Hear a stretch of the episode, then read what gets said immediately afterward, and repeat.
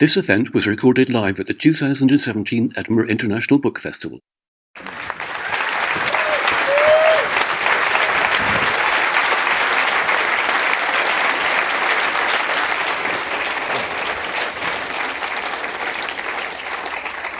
Sadly, those whoops were for you, Robert, not for me. I doubt that very much. I never get any whoops. well, woo! Yeah, there you yeah, go. yeah, There's yeah. one for you. I get the odd amen. Anyway, um, welcome everyone to uh, the Edinburgh International Book Festival and this session with the actor and writer, now that's worth a wee whoop, um, Robert Webb. Robert is best known for his work as the Webb half of Mitchell and Webb in the award winning That Mitchell and Webb Sound and That Mitchell and Webb Look, and as a permanent man boy Jeremy in the acclaimed Peep Show. His new. yeah. This is going to get seriously hairy, you know that? Yeah. I'm ready for anything. Of course you are. His new sitcom with David Mitchell, Back, is broadcast this September. But the focus of this event today is his new book, How Not to Be a Boy. Robert Hughes, that's it. Be serious for a This minute. is why we're here. Yeah, of course we are. Yeah. Um, let me say a wee bit about the book. Robert Hughes, um, the critic, made an interesting point about creative genius. He wrote, It has been said often and truthfully that genius is nothing other than the ability to recapture childhood at will, but this has to include the terrors and desires of childhood, not just its Arcadian innocence. Now, genius is an embarrassing word to use of any writer, I'm feeling it now. but I'm going to use it here Okay. uh, in the sense of the ability to recapture childhood at will, because that's one of the things that this book miraculously does. He takes us back into the terrors, desires, sorrows, and comedies of his childhood in the way that great autobiographical writing does. It is a fine piece of autobiographical writing. But his book's more than a memoir, it's also a tract, a polemic against what he calls the trick the idea that men have to be a certain way, and how both men and women have been fooled into falling for the trick. Well, the plan for this session is that Robert will read a couple of extracts from his book and tell us what prompted them, and he and I will have a conversation between the two of us, but we'll leave plenty of time for whooping and uh, questions and answers from all of you. So please welcome Robert Webb to the Edinburgh Book Festival. Thank you.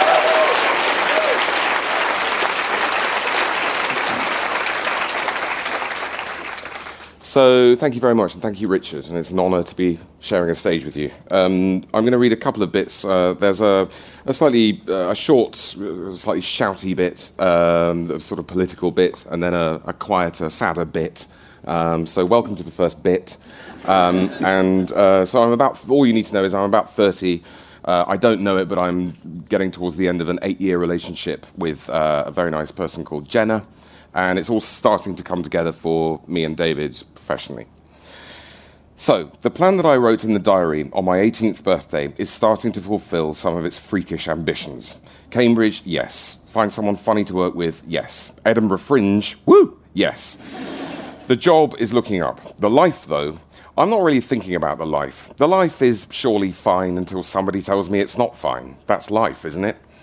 I buy a copy of Men Are From Mars, Women Are From Venus, feeling immediately very pleased with myself that I'm man enough to read a popular book about relationships. the slight downside to popular books about relationships is that all of them are wrong. Wrong because they all start from the premise of difference. That men and women are so fundamentally, innately, mentally, and culturally different that they might as well be considered as two different species from two different planets. If you start there, you give yourself permission to accept every stereotype you've ever heard about men and women. So, books like the one mentioned, as well as its imitations, with titles like Why Men Don't Listen and Women Can't Read Maps, Orion 2001, and Why Women Talk why women talk and men walk, how to improve your relationship without discussing it.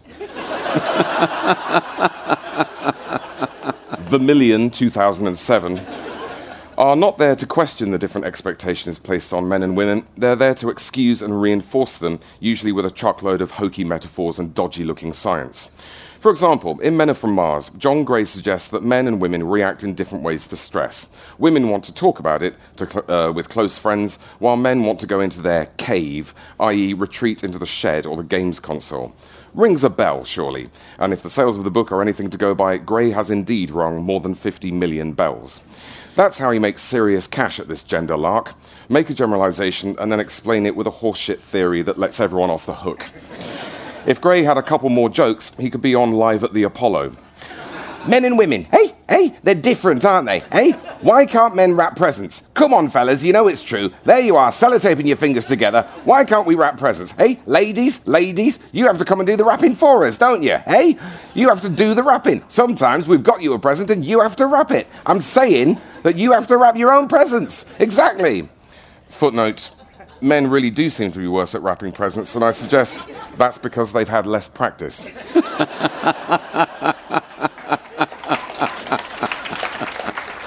as to why that might be, John Gray is about as interested as John Bishop. And it seems to me to. Some Bishop fans. Uh, and it seems to Jenna and me uh, as once again she goes glumly to bed and I stay up with a bottle of wine to play Civilization 2 for another three hours, that yes, Mr. Gray is definitely onto something. I'm not rejecting Jenna, I'm just in my cave. And when Jenna wants to talk about how our relationship doesn't t- seem to be much fun anymore, that's just because she's from Venus. Luckily, Venusians only want to be listened to. There's nothing a Martian can actually do to help. In fact, if a Martian tries to solve the problem, then he's just showing that he doesn't get that she's from another planet. So I make a big show of listening because conveniently that is now the maximum requirement. It doesn't occur to me that the reason why Jenna wants to talk about our relationship is that it really is looking quite peaky. Neither do I consider that as a girl and then a woman, she has been told about five times an hour that care of personal relationships, wrapping presents, among other things, is her job. I, on the other hand, am quite certain that care of personal relationships is basically none of my business. I wouldn't know where to start. I mean, I'll read the stupid book and everything, but the stupid book just gave me a massive pass. So if you don't mind, I'll just do my listening and then play, play Civilization 2 because that's precisely what I feel like doing with my time. Men don't have me time, you understand, they just have time. And now, rather marvelously, spending large portions of it alone doing something enjoyable isn't being selfish, it's fulfilling the basic psychological needs of my people, the Martians. hey!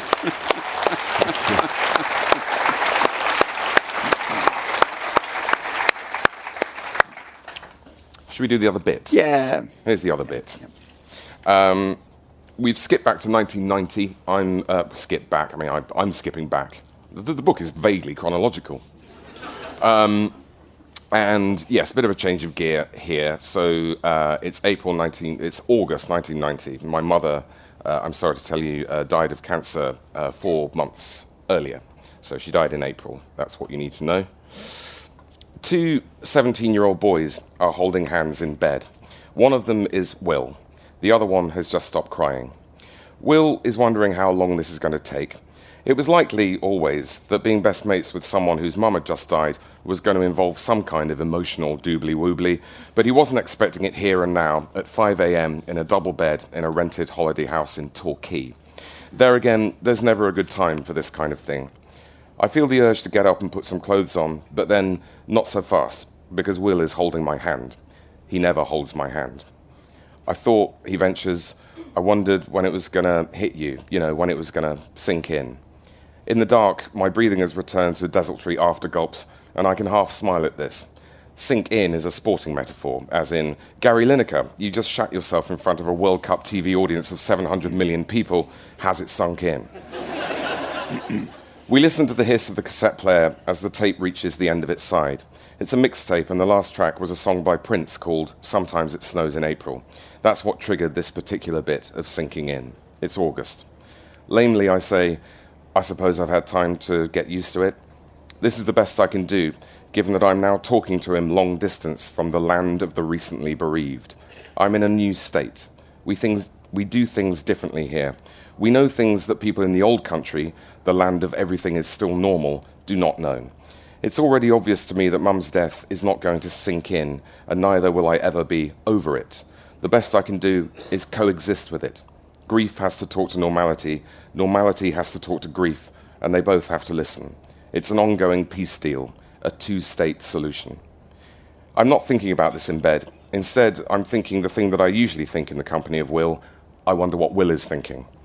He shifts his weight slightly. I didn't hear Ralph come in. Do you think he's sleeping on the beach again? Oh, okay, that's that then. Gently, I let go of Will's hand. Ralph is one of the five other school friends we're sharing the house and the holiday with.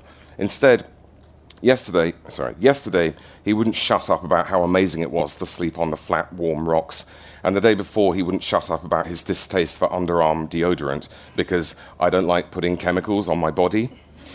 I say, I don't care as long as he has a bloody shower when he gets back. this gets a bigger chuckle than it deserves, and Will's relief makes me glad. Still, the emotional temperature is only just re- returning to normal, and he leaves what he imagines to be a tactful pause before checking his watch with his now free hand. This is the kind of thing that makes me want to found, found a minor religion in his honor. It's a hot summer, and neither of us can be bothered anymore with that extra bit of admin to do with special night clothes. Practical enough, and I guess there must be plenty of other male friends who would be happy to share a double bed naked. I just don't know any. Something is clearly going on, although neither of us could say quite what. He patrols his heterosexuality like a prison guard who has recently lost faith in the penal system. or maybe one who, fi- maybe one who favours reform to the penile system. Thanks and sorry. It's unthinkable that Will is secretly gay or even secretly bisexual, but his curiosity, maybe his sympathy, allow him to be secretly something or other with me. And as for me, I don't know what I am, but I know what I like, and what I like is Will. What happens exactly? I touch him, he doesn't mind, I'm grateful. And repeat. A few years later, he touches me, I'm even more grateful. Frankly, the sex is pathetic. But the love, my goodness me. You don't choose your first love, but I was lucky with Will. Whatever's going on, it's, it's only the eye catching headline in a real life story of everyday teenagers titting around. We drive to Boston and walk into River Island, hearing En Vogue's Hold On playing through the speakers, and suddenly notice we're striding down parallel aisles to the beat. We get to the end of the shop, turn around, and stri- stride straight out again, like idiotic dudes and all the rest. The underage piss ups in fields before barn dances, the joint love for all things Prince, Robin Williams, and Fry and Laurie, the competitive impressions of friends and teachers, the pound a pint games of pool, my attempts to teach him the moonwalk, his attempts to teach me the chords of A and D, and the many splendid parties and the fun, the honest to God fun of it. And there he is, holding my hand in the dark, because he's friend enough and man enough. The friendship will last, but soon he'll have a girlfriend, one that he'll be crazy about. The sense that he's crossed the boundaries of his masculinity will catch up with him, and he'll become colder towards me for a while. And he'll remember that he should care, as he currently does not care now, in August 1990, as he gets out of bed and saunters from the room towards the loo, that I am watching the lean, easy movement of his body in the breaking dawn light. As things are, he looks straight back at me with a tarty smirk as he goes through the door. In the window, the closed drapes have begun to glow with the last day of the holiday, Gentle beams of light pierce the cracks and tears in the fabric as if a benign alien power were probing the room for signs of intelligent life. I notice the moment, and because I'm 17, I notice myself noticing. I marvel that something so present will soon become real only in memory. This moment, a happy one, will vanish, but it will be there to be recreated another time, any time, just as I daily reconstruct the sound of my mother's voice. Uh,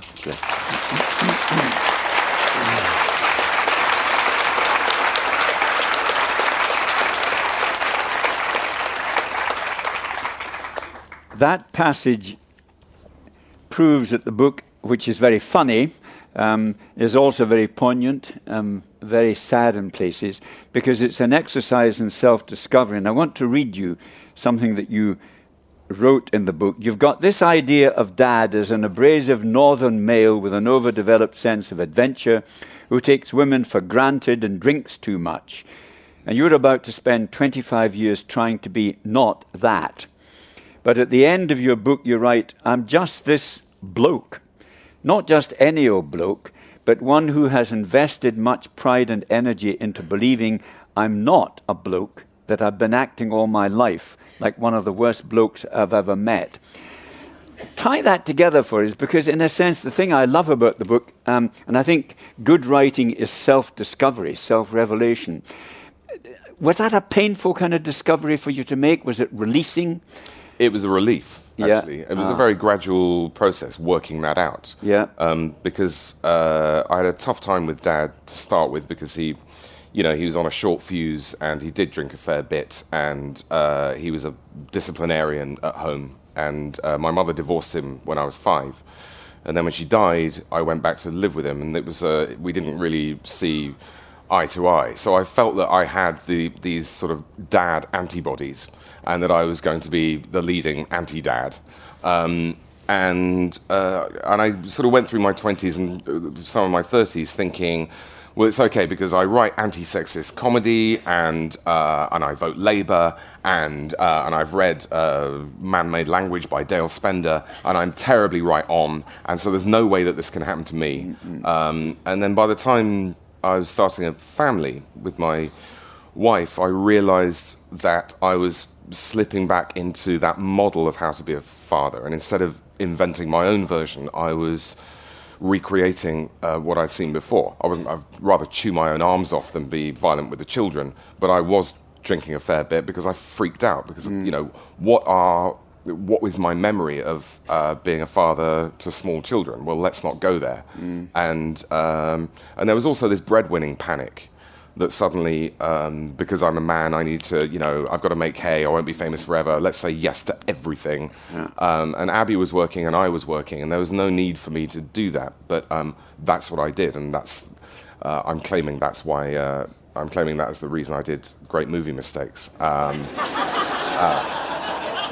and indeed, and indeed, Robert's Web, the uh, the TV show about the internet, uh, that would have been a terrible idea even if I got my way and called it Worldwide Robert. Um, so there was. So that was um, that's sort of the, the, the journey really, but I, I credit Abby, my wife, with um, with helping me to realise that I, I was not this super liberal, super hippie person that I sort of thought I was. Let me read you something um, you wrote towards the end of the book. Um, it's about your father. My views of baby boomer, non college educated, slightly racist, deeply sexist, angry, white, working class Tories was tempered by having one as a dad. Um, now, I'm serious here because I want, I want you to forget the personal stuff. The trouble is, that bunch of characteristics has created a particular political situation that we're all in now. Well, I think that description was led by my dad, to be Yeah. fair, and and uh, and I wouldn't ascribe that to everyone born in the late 1940s um, Or earlier, like me. or or earlier, like you. yeah, um, yeah. 19, So, 1902, yeah, that's right. well, the- yeah, yeah, yeah, yeah. Mm. um, you you look remarkably well. Yeah, yeah. Um, well, it's the blood I drink. That, Uh,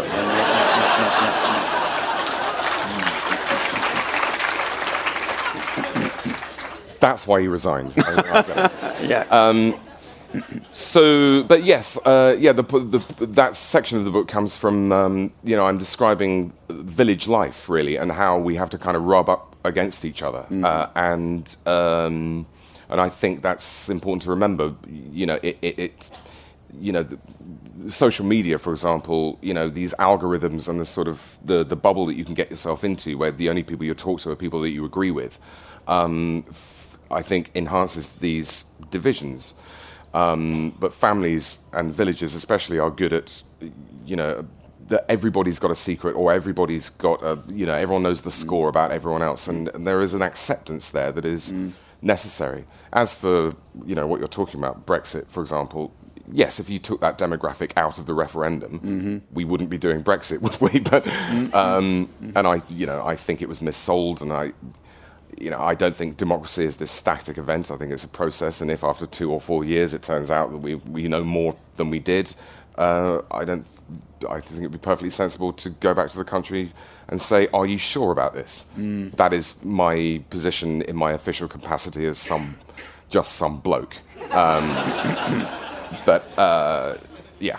I want you reading the procession, though, um, when we do it. I mean, the Americans, in fact, are organizing against their particular kind of predicament because their, their constitution helps them that. There was a wonderful lecture here last night by Philippe Sands, the great uh, human rights lawyer, who wrote a wonderful book um, essentially about the Holocaust and its impact on his people. Um, and he seriously ended the lecture by seeing some of those ghosts and demons abroad again in the, the ghosts and demons from the 1930s. I'm an old man. I mean, I think my generation has really um, created a situation that your generation is going to have to deal with. Well, I'm not sure that it is your generation because, uh, you know, what, what I think my sympathy, my sympathy for the Yeah, baby yeah, boomers is yeah. that you know is that they're the, the ones that they came after are quite a tough act to follow. These are Mm. the people who won World War II, Mm-hmm. and I think that you know I hate to make generalizations. It's not going to stop me. Um, but I, I, I yeah. think, uh, but I think it's it's it's possible that uh, that that some of their um, some of their views uh, sometimes. Yeah, I, I think I, I've said it. Yeah, Um, okay. you know, their, their mums and dads fought a war and, and, and were of a certain, necessarily of a certain disposition. And, uh, and I think that, that probably had an effect. Of that. I know that dad was influenced by his father, Ron, who was, you know, what happened to me and my brothers at the hands of Paul was always said to be some kind of hippie crash compared to the treatment that Paul received from his father. And, um, you know, the sons of soldiers. Uh, Yeah, yeah, yeah, yeah. The thing that moved me most about the book was it's not so much a redemption story as a reconciliation story between you and your father. You grow to love him. Um, you deliver a wonderful address at his funeral. I'll book Yeah. you for mine. Could you, um, could you, could you, could you tell us tell us a bit about that story and, and uh, tell us and give us a bit of that address? It really was very moving. Um, yeah, well, I mean, we, we got to know each other much better, and I say, you know, on my graduation day, he came uh, with my brothers, and uh, and I noticed he was looking a bit emotional, and he said, um, um, "I'm sorry, your mum isn't here to see this, and I know you'd rather she was here than me." And I say in the book, that's where I forgive him, right there. Um, and then there's and then it says, or at least that's what I felt at the time. That's that's a rewrite um, because I never quite forgiveness. It's it's hard, and I, I and I'm not. You know, when I think about what he was like when I was a little boy, and I imagine me behaving like that to my children, it's hard. Um, but I but it, but it's certainly we, we became basically friends, and I, I agree, there were lots of things about him that I admired. Um, I pretty much liked him. I mean, loving your dad that's that's not really a choice, but I did I did eventually like him. Um, I say, you know, this when he died um, in St Peter's Church in Woodhall Spa in 2013. I delivered the eulogy I'd written for Dad. The place was packed with another 40 people standing outside. I got a few laughs, remembered some of his unremembered acts of kindness, and ended it like this The sadness that we feel now, we can afford to hold close, safe as we are in the knowledge that grief is love's echo. We only have to listen, and it's there. Today is a heavy day, but this is just an aftershock. The, earthqu- the earthquake, the main event, as usual, was love. Yeah. So That's, that's, how well I, said, That's how isn't I it? about it. Yeah, yeah, yeah.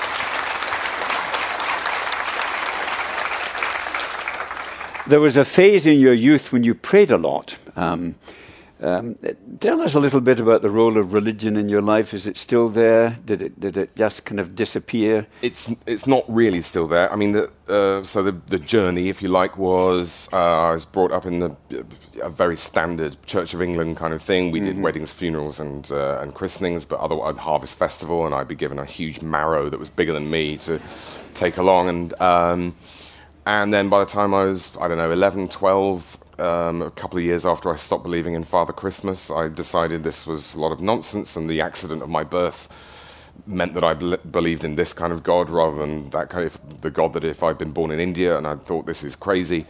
Um, and then when Mum died, um, I say that you know I described that last conversation I had with her, and I say my atheism has a couple of weeks to run. Uh, it will vanish when she does uh, because I won't be able to accept that she has vanished. And it was just, it felt like I just didn't have a choice that I that I, I could not accept that she had just stopped. And I kind of, it's enough that, to know. Okay, I'm never going to see her eyes again. I'm never going to hear her voice again. I'm never going to smell her smell again. That's bad enough. But the idea that her spirit or the, s you know, her, uh, her spiritual presence has disappeared was unacceptable. Uh, and so I did start to pray just as a sort of way of talking to her. Mm. And I was suddenly very grateful that I knew the Lord's Prayer by heart, and I'd use that as a sort of gateway prayer, sort of modem, opening mm. up, mm-hmm. Mm-hmm. opening up this pan celestial chat. Yeah. Um, and I sort of had to believe that I was being watched over, that I was being looked after. Mm. Um, and that fell away, you know, I think John Lennon said religion is a concept by which we measure our pain. And I think that fell away as my pain lessened, as I, as I, uh, as I learned to uh, coexist with that event. There again, it's not all negative. And when our children were christened, and we had them christened, and we got married in a church, um, there was a feeling in that room that uh, was brilliant. And it was th- this feeling that, that we were in a community of these complete strangers, but there was just this this uh, goodwill, uh, and you can get that in you know in the in a in the equivalent secular environment. But there's something about the church; it's just had time to put on that weight, and uh, And it's got great frocks. and it's got great frogs, all the cozies, and the bells and the smells. Yeah, yeah. I used to have a silver hat. Um, it's been said uh, that the greatest asset a writer can have is an unhappy childhood. Uh, but not all miserable, not all miserable kids go on to become famous actors and writers. So, can you explain how the chemistry worked in your case? Because, in a sense, it did. It did work for you. Um, uh, can you rem- remember your way back into? Because you probably used fun as a way of disarming bullies or awkward situations. Yeah, I was never bullied, and I definitely put that down. But I was very weedy, and I couldn't do football, and I, you know, I didn't fit in in various ways. But, um, but I never, uh, I was never worried because I would always identify. Uh, it's not a term I like, but let's say the alpha male of the group, and I would make him laugh, and I, so I always had a patron. Basically, and, and you know, so I was always in a in a- in a little gang because I could do impressions of teachers, and because I'd make up uh, amusing lyrics to pop songs by changing the words in pop songs and making it about uh, a a personality, whatever. But so it was it was a suit of armor. Um, I should say that you know, I have met some comic actors and writers and stand-ups who had a perfectly nice childhood, and um, Yeah. you know, David Mitchell is almost embarrassed that he had such a calm uh, and entirely uh, untraumatic uh, time of it. But that um, shows, you can tell. yeah, Yeah, yeah. Yeah, he's yeah he's pretty relaxed. yeah. Yeah. Well, he's had to make up his own angst. yes. Yeah.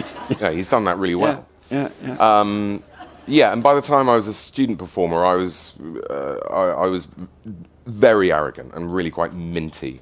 Um, minty is a term that the profession has for a particular kind of grand or starry actor.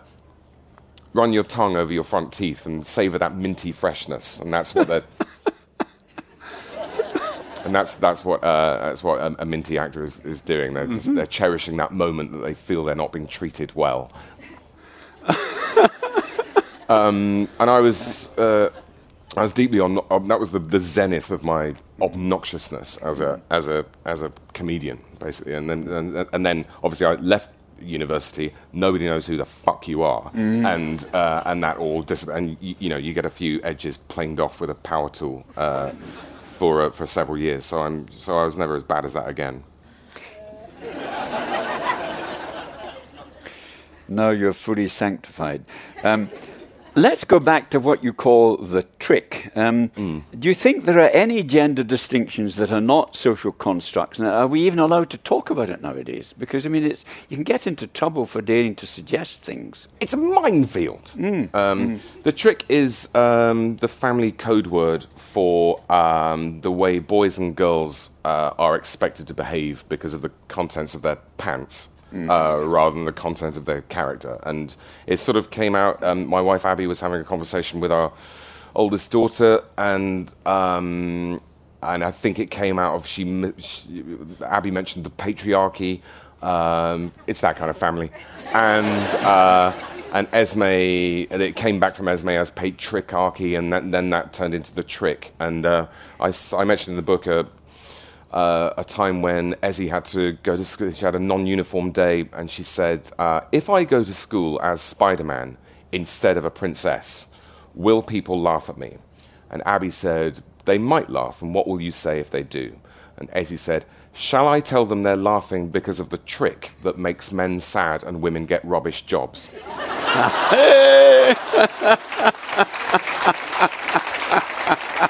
and, um, and Abby said, Yes, I think that would be a very good answer. um, so that's um, that's where I go. Are there any? Is any of this nature? The, the whole nature versus nurture thing. I mean, partly it's a, it's an odd. Um, duopoly? No, that's a business. Dichotomy. It's a false opposition in, in some ways because you know brains develop according to their environment because we're born so helpless and and uh, so in a way it's not always nature versus nurture. It's because some of some of the nurture is natured. Do you know what I mean? That- that, um, so, and I'm not, I'm not a proper scientist, and this is, you know, this is just my, I'm not a scientist of any kind. Um, and I, but I do cite a couple of books uh, that, uh, that I found persuasive. There's uh, Delusions of Gender by Cordelia Fine and Pink Brain, Blue Brain by Lise Eliot, uh, and a proper social science book called Man Up by Rebecca Asher. Um, they can do this much better than I could. This is uh, this is just a story, um, but I've I found it uh, looking back at the sort of events of my life, reading it through the prism of gender, through my the mistakes that I made because I was expected to do certain things. Emotional repression being one of the things I was expected to do. You know, I made I've done a lot of silly things because I just didn't know how to process my emotions. You know, I, I kind of made it as a man when I stopped being able to answer the question, "What's the matter?" without taking it as some kind of attack. What, what's the matter? Nothing. Nothing's the matter. Why does everything have to be about something?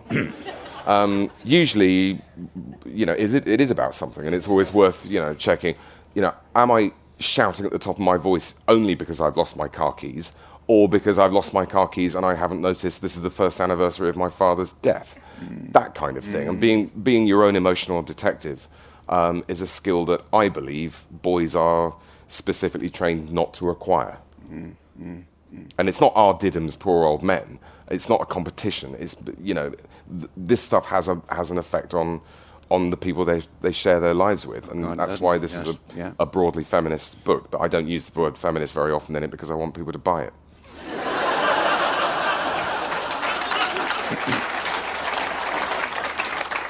I'm going to make them buy it tonight, don't you worry. Um, you are a good writer. Are you Thanks. going to write any more? I mean to, yes. Uh, it was a it was a two book deal, and there's an idea for a novel, uh, and I would like to write many novels. Uh, I'm getting quite fussy as an actor, um, and uh, I see a gradual shift in emphasis. I am in a there's a new sitcom that I'm doing with David um, called Back, which is coming out. Uh, uh, next week, I think, and um, that's unturned downable because uh, it's written by Simon Blackwell and it's brilliant, and I'd love that to, to keep going. Uh, but generally, I yeah, I, I like to. I, I don't I don't mind my own company. I'm very lucky that you know, five or six o'clock. I know I've got this beautiful, lovely, strong and independent. Not just beautiful and soft and lovely. yeah, the bloke comes out. Um, Yeah, right. there it is. Um, Yeah. I noticed this morning that I've been saying for years when we, you know, with the children crossing the road. Okay, wait for the green man. That's another one. Yeah, yeah, You know, yeah, it doesn't yeah. have to be the green man. What do we think of it? And we had this conversation. It's the green alien. It's a person who's sneezed and he's covered in snot. It's, uh, you know, it's the the thing. Is, you know, I'm picking a fight with something that is invisible Mm-hmm. and everywhere. Um, so well done, me. Now we're going to open it to the floor. Um, there will be wandering mics. I think we've got two wandering mics. Please don't start speaking until you've actually got the mic in your, your hand. And I'm going to go from left to right. Um, so can uh, people This- over there? This is so I can see you, not because I think it makes Yeah. me look clever. Yeah, yeah. Although I will take anything at this point. Okay. Who is going to go first? Okay, keep your hands up so I get idea. I get an idea, and don't embarrass us by not having any bloody questions. But yeah, yeah, yeah, yeah, yeah. Anyone? Yeah, there's one here. Gosh, they're very, they're very reticent. Oh, there's one over there. Over there. Good, good, good. Yeah, yeah. Hiya. Hello. Um, I just had a wee question about you were mentioning about this whole thing, and I think it is quite a gendered thing of guys being sort of forced to repress their emotions, and it does kind of squeak out in weird ways when you lose your keys or whatever. Um, do you have any advice for dealing with that, or like helping helping someone deal with that as well? Like when someone's getting ter- terribly, terribly stressed about something that you know isn't the root of the problem. Uh, speaking as a man, uh, and I'm really careful in the book not to come off like I'm telling men what to do, um, because we don't always, we're not always very good at taking advice. Um, but it's really up to, it's really up to them. I mean, I mean, what you say about you know emotional repression. You know, what are we saying to a boy when we tell him to man up or act like a man? Mm. And it's usually you know it can be entirely benign. It can mean you know do the thing that needs doing. You know, man up, do your homework. Um, that's nothing wrong with that. But man up, stop crying because you've just grazed your knee in the playground. That you know, if you hear that often enough, it stops sounding like stop expressing these negative feelings and starts to sound uncannily like stop feeling these feelings. And it goes from, you know, shame, grief, fear, anxiety, uh, pain of any kind. You, you know, you shrug it off and you bottle it up and you forget about it. Or you, if it comes out at all, it comes out as anger because it's boyish and manlike to be angry. And I think it's, I think it's a problem. Uh, I, I, what my advice to women would be, or what my advice to anybody who shares their life with a man would be, um, I don't know. I, don't, I, don't, know. Ask, ask my wife. Um, Up there at the back. Oh, yes, we're coming. Yep. If it's not too personal a question. You're, lu- you're lucky I didn't read about my first wank. So. what would you say the state of your marriage currently is?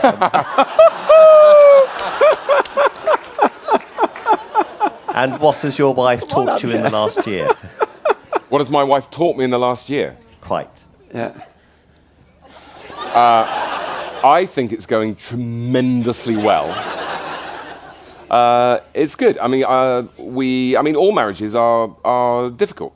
Um, all long-term relationships. Uh, the feminist writer Bell Hooks talks about the work of love and how you need to be good at, you know, the, and I, I, talk about care of personal relationships and that it's, it shouldn't just be one person's job and you have to sort of keep it under review. Uh, even when you don't feel like it. And usually that conversation is initiated by Abby. Uh, and it's going, do you think we've got a problem here? No, I don't think we've got a problem here do you think we've got a problem here? Maybe we've got a problem here. Should we talk about the problem? Go, yeah, okay, we'll talk about the problem. Um, so, but I think it's, uh, you know, all relationships are a work in progress, and, uh, and then somebody dies and it's over. Uh, and, you know, guys, there's no happy ending. Um, but, um, but while we're here, uh, yes, it's worth keeping, you know, just keep an eye on it and keep it under review and keep talking. And what she taught me in the last year, um, how to shut up.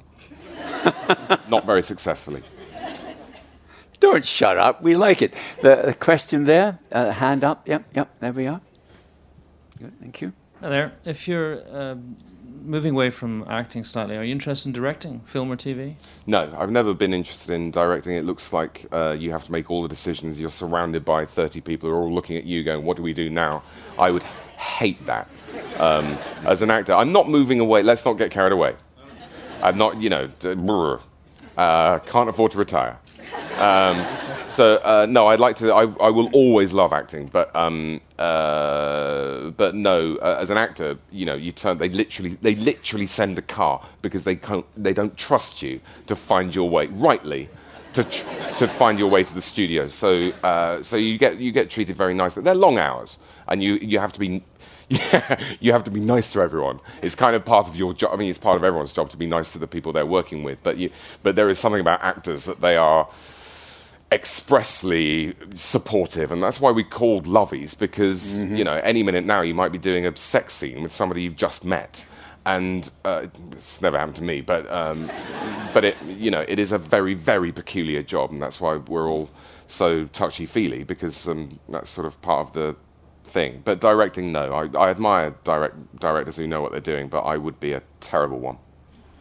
Any more questions in this bit here? I can't see. So, yeah, there's one there. Yep, yep. Thank you. Hi. Um, as a writer, I was wondering about your inspiration. Was this a book you felt you've had in you for a long time, or were there a series of events that really made you feel like you needed to do it? There are, lo- yeah. I mean, that, I mean, I've always admired Clive James's uh, memoirs. Uh, they're very funny, and his style is just uh, wonderful. In fact, I was careful not to read them while I was writing this because it's just demoralizing. Um, so, so there's that. Um, Caitlin Moran's How to Be a Woman was uh, some sort of catalyst, I would admit. Uh, I enjoyed that book, and I wondered if there was room for a, a male perspective on the same sort of issues. And then uh, I thought, oh, shall I do this kind of survey of masculinity in the culture? So here's a chapter on Top Gear, and here's a chapter on men's magazines. And then in the next moment, I sort of thought, I would hate to read that book. So why would I write it? And then uh, it kind of became obvious that the way to approach it was through a memoir because that's where it starts. It starts in childhood. Um, so it became suddenly um, the obvious way to, to approach it. Um, and I thought I had a good idea. And you got a colossal advance. I mean, what's the. Uh, Yes. Anyone in this section here? yep, yep, yep. Uh, yes. I, I was uh, uh, very similar. I had a, a rather tense uh, relationship with my father, and um, I've got two sons, and one of them was uh, very extrovert and did all the talking, and then he went off to university, and the younger one, uh, I had to spend, in fact, we my separated from my wife, and we had to spend every weekend with them, and I suddenly realised I was behaving like my father. I mean, admittedly, I was a bit depressed at the time. And what absolutely shook me was a few years ago he said, "Well, I thought you didn't like me," and I thought, Oh, "Oh, blimey. God.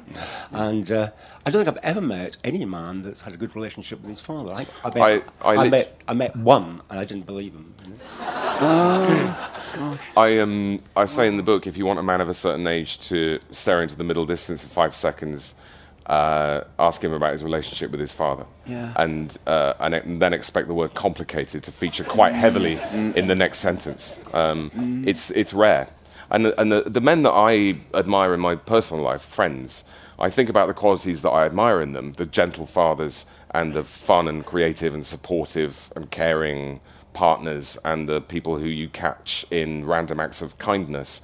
These are the, these are the adults. These are the people who've outgrown their gender. And that's sort of where I'm trying to go. But masculinity has nothing to do with it. You know, they're not, it's, you know, the opposite of this is, is watching an episode of The Apprentice, where you see all of those, uh, you know, the, the most harmful and self harming aspects of masculinity being busily performed. You know, the, the, the need to dominate other people, the weaselly interest in hierarchy, the suspicion of nuance, the idea that inflexibility is a virtue, um, all of that stuff. And um, so, you know, that's, that's, the, that's, the, that's the stuff I'm trying to get away with. I'm sure he likes you now. You seem very likable. And, and Yep. only, a, only a nice man will One, worry th- about it. one up here. Um, and then over there. Right. Hi. Um, Hello. You said that you had quite a tough childhood. Um, what, um, what advice would you give young people who are going through a similar situation as you? Well, I'm painfully aware that um, a lot of people, I mean, every day have a considerably worse time than I did. And that, that's the first thing to say. Um, so it was hard until I was five, and then five to 17, it was great. I, I, you know, I've got nothing to moan about. Um, but if, if they are, um, I don't know, it's hard, isn't it? I mean, I, my escape was through reading, and uh, usually there's at least one parent or grandparent or someone at home who is uh, who is being nice, um, and there are teachers who help, um, and there's there's always television. I found television to be um, really useful. Um, you know, if you're lucky enough to find something that you're good at and that you can pursue and that you can immerse yourself in and practice so much you get good at it, and when the practice doesn't feel like practice, and eventually people call it talent, um, then there's that. Um, I don't know. Up there. Yep, yep. Of the well, okay, yep, and then back there. Yeah. You mentioned earlier that your book was part of a two-book deal. and I Uh-huh. was wondering if you could tell us a little bit about the second book. No, because it's such a good idea, um, and it's and it's going to take me at least a year and a half uh, before I'm here bollocking on about it. Um, that I'm not going to give that away. Not even the genre. It's a hybrid. It's two genres, which usually is a bad idea, but in in this case, it's going to be a triumph. Yep. Um, is it, yeah. Uh, what advice would you give to an aspiring young comedy writer who's trying to sort of, you know, aspire to be similar to you? Not similar My- in personality I- I wise, give but them- just give in them terms of like actually my- making waves in the comedy world. my condolences. Uh, um, it's it's hard now because I mean there was uh, it seemed obvious to me that there was this path, and I you know the people that I admired on TV, the people who made me laugh, I, I noticed a lot of them seem to have gone to university, and then I was sort of trying to read about them in the Daily Mirror and watch them on Wogan, and uh, or read about them in the Listener in the school library, and lots of them seem to have gone to this one university in particular, and it was Cambridge, and apparently it was quite hard to get into. And I took uh, because Mum died halfway through my A levels, I took a I made a real meal of it. You know, my A levels lasted three years. I had to go back to school for a year. That was a lot of fun. Um, but then I did that, and then the, it just seemed that there was this path: university, Edinburgh Fringe, um, Radio Four. Uh, I don't know if that path is it's a lot harder now be- because of student fees, of course. And Radio 4, they st- I think they still have an access show where you can just send in sketches. It's not weekending, but it's the, there are things that, that you can do. There is the internet. I mean, there you can you can film something on your phone in a way that's you know that's that's a mixed bag because it, the whole thing is so fractured that it's it's tough to find an audience. Um, and there's only so many things you can do on your phone. You know, at- some point you're going to need a budget. You know, uh, to to if you want to dress up like Henry V. Don't write a sketch about Henry V. But that but that kind of thing. Um, so it's um, my my advice would be keep going um, and keep practicing and get in front of a live audience as often as you can because the audience will teach you much more than a drama teacher can. Any drama teachers in the audience, they're great guys, uh, but um, but it's the audience who will who will help you. So do do as much in front, even if you even if it's for free. Um, you need to get used to uh, that noise and where it and how to inspire it. Who else? There's one one at the back there. Yep, and then uh, down here. Thank you. Thank you. We'll go with the one at the back first. Uh, my daughter advised me not to ask you why your two elder brothers were named after saints and you were named after a king of Scotland. Uh, Actually, the reason I asked was I had a sister, uh, much older, with whom I didn't have a great relationship, but you, in your book, speak so warmly of your two older brothers. Uh, I thought it would be nice to hear you say a little bit about that. Thank you. Um, yeah, Mark and Andrew, and they are five and six years older than me. Um, so when I was growing up, I didn't. Uh, they were doing their own thing. They were climbing trees and having their arms in plaster most of the time. Uh, so, but we got to know each other much better later. They're very different people. Um, they haven't always got on terribly well themselves, but they both like they both get on well. They both like me, but but, but they but we we all we all get on with each other. Um, and uh, yeah, um, Mark is this uh, very independent and assertive guy, and Andrew is slightly more thoughtful. Um, but they're both funny, and they um, and they're good chaps. Um, and I, yeah, I'm very proud of them. And I have a sister too, uh, again, much younger, uh, called Annabeth, and she's terrific. Um, so thank you for bringing that up. Yeah, they're they're lovely people. Good. Oh, well, yeah. Hi. Yeah. Um, what impact do you think your childhood um, and your relationship with your father had on your ability to play Jeremy? Because he's quite a complicated character. Is he though. um,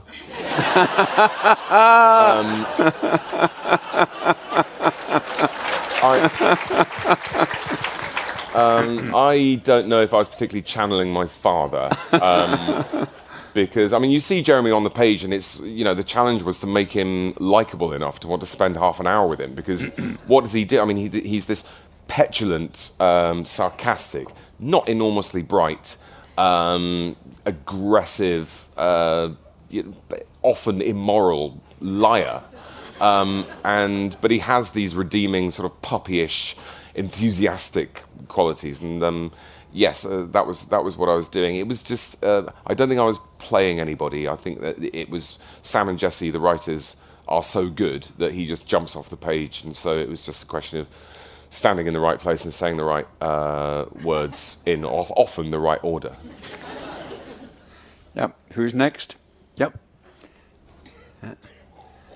Yeah. Just keep your hands up and wave them, and I'll catch you. Yep, yep, yep, yep, yep, yep. How long did the book take you to write, and what were the most challenging aspects? two years, um, on and off.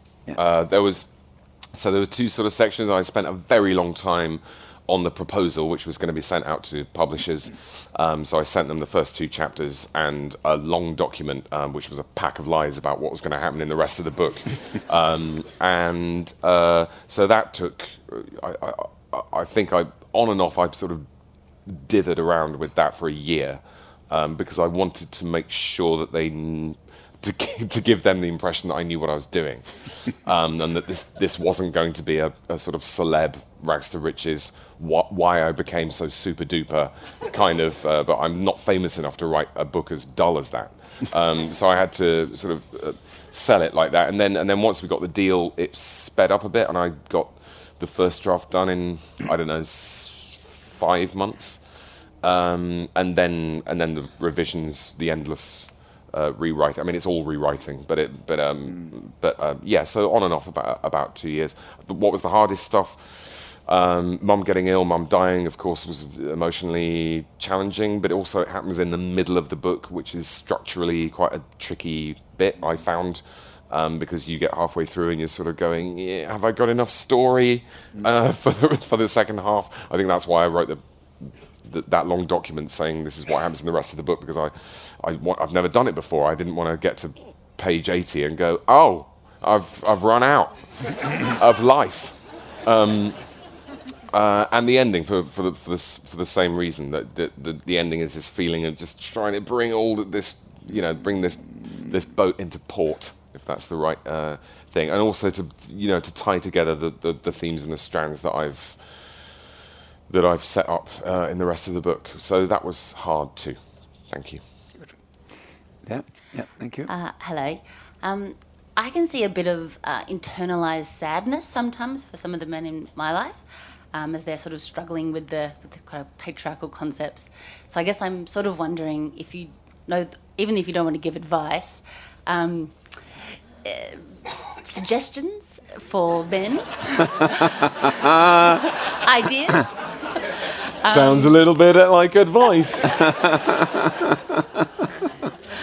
because it's often it's difficult for men to have role models that are even talking about this. And Maybe that's possibly not what you want to be either. But anyway, No, I mean I don't want to come o- come over like some feminist Yoda who has you know all the answers. I don't have any answers. I think I'm going to insist that you know this is my story and this is what I reckon about my life. And if I ring some bells, then so much the better. Um, but I uh, I'm very keen not to tell anyone what to do, which may seem cowardly, but um, I'm a coward.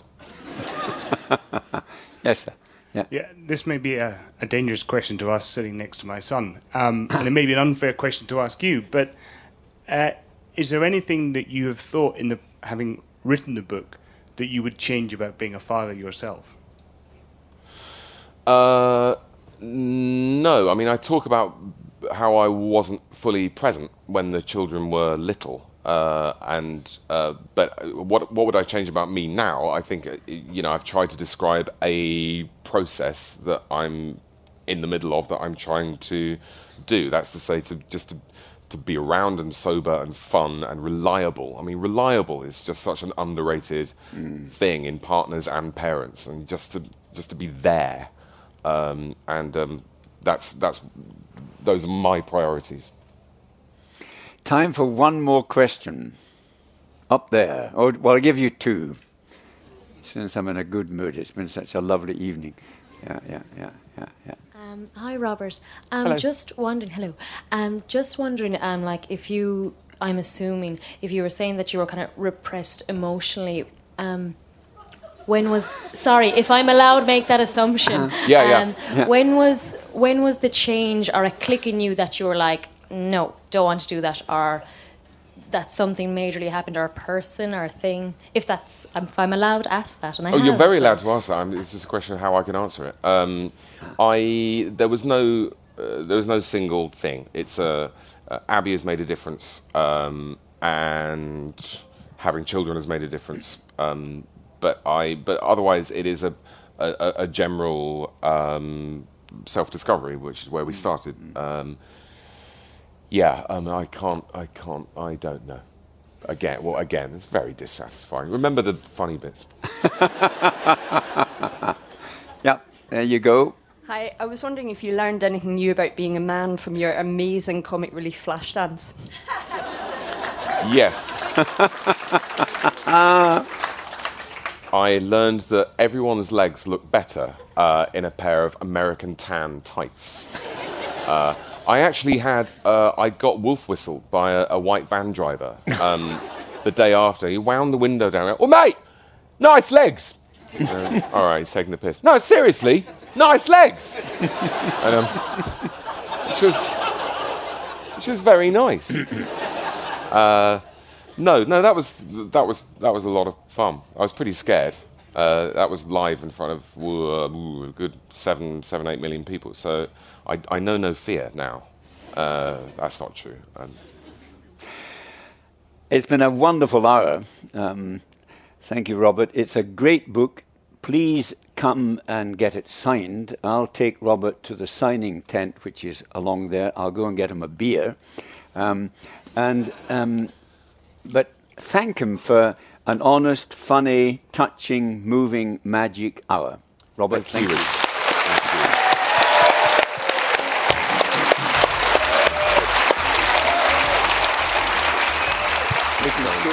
Okay. More podcasts and videos of Edinburgh International Book Festival events are available at www.edbookfest.co.uk on iTunes and YouTube. Just search for Ed Book Fest. The next book festival is on from the 11th to the 27th of August 2018.